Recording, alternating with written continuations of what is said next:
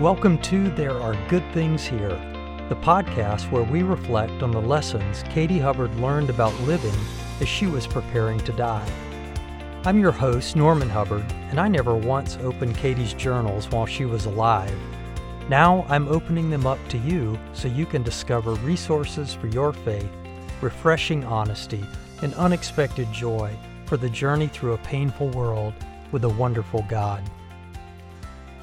In the journal entries for this episode, you get to see a side of Katie that she didn't reveal to just anyone. Whenever she felt good enough to write about how she was doing, she would reflect back with objectivity and enormous doses of good humor. I think I can say with confidence that she never really let anyone know, not even me, how terrible she really felt. Of course, sometimes she couldn't hide it, but she rarely talked about it. Katie had a very high pain tolerance and just didn't let on how she was really feeling, except to the Lord. I want to read you two journal entries from the end of February and then let you in on an email that she sent to a friend in between these two journal entries. First, the journal entry from Wednesday, February 25th, 2015.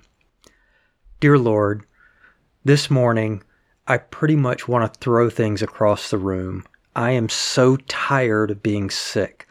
I am tired of symptoms and side effects and meds and bloating and constipation and diarrhea and fatigue and stuff not getting done and a messy house and somehow feeling like the only thing meaningful will be if I write a book about it. I can't stand pain meds. They make me crazy. And then Saturday, February 28th, 2015. Dear Lord, my level of exhaustion is downright concerning. I woke up, went downstairs, made toast, came back up, out of breath and exhausted. It's been one week and a day since my procedure. I'm not sure if I am sick now or what. I've also developed a bad pain in my left shoulder. This week has been a mix of pain meds, sleep, and confusion. I feel like the train has gone off the rails. If you check out the website, there are goodthingshere.com. I've got these journal entries scanned like I do each week. Uh, they're side by side as they appear on her journal pages, and you'll notice that even the handwriting of that first entry that I read betrays how terrible she felt at the time. But here's the thing in between those two journal entries that I just read, she took time to reply to a friend of ours who was serving at an orphanage in Zambia. Listen to what Katie says in this email and how she says it. Hey, Barbara, it was good to get your email. I think of you so often and I pray for you a lot. Of course, we've never been to Zambia when it is hot and everything is green and rainy. So I know you are having a very different experience. Are you sleeping okay? I can never sleep very well when I'm hot.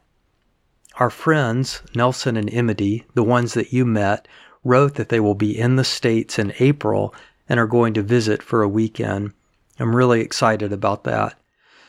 We got a lot of snow last night, so we have snow everywhere because we got some last week as well. Last Friday, I was down in St. Louis and had a surgical procedure on my back, so I've been recuperating from that all week. I am so tired. I finally got off my pain meds yesterday, so I'm hoping some of the fatigue is from the meds and anesthesia. It's hard to say though, I know my body has gone through a lot lately. It's the time of year when you think spring never really will come, and I begin to wonder how we have stayed inside so long all winter. It makes me very impressed with the years that we did this living in Wisconsin with smaller children and such a long winter. Tonight, we have some folks from the Dutch Navigators coming into town to speak for Nav Night and spend the night. It will be good to see them.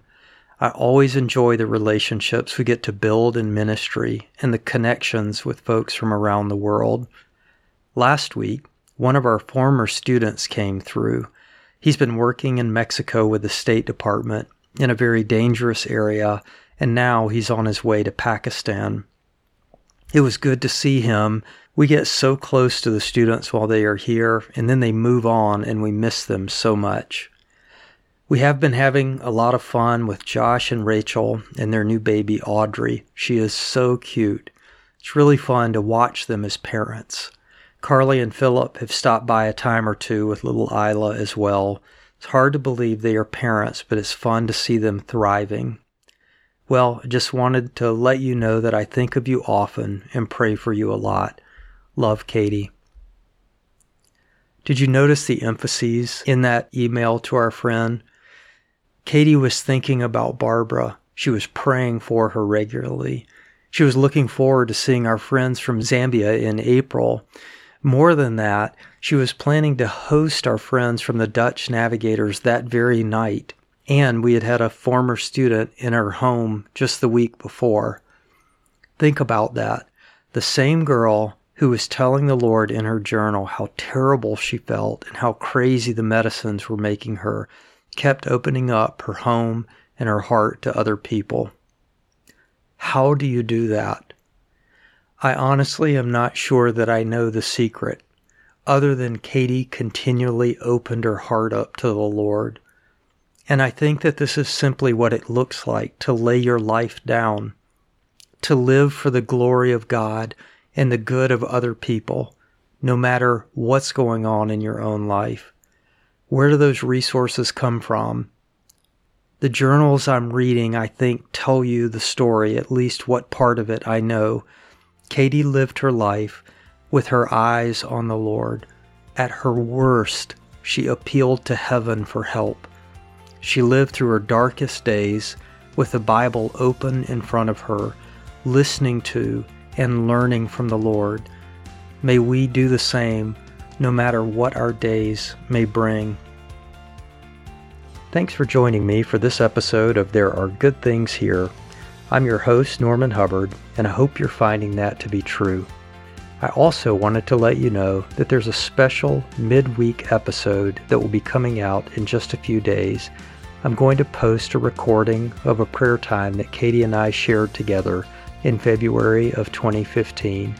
It will be the first time that many of you have heard Katie's own voice in a long time, and I trust that it will be a blessing for you when you do.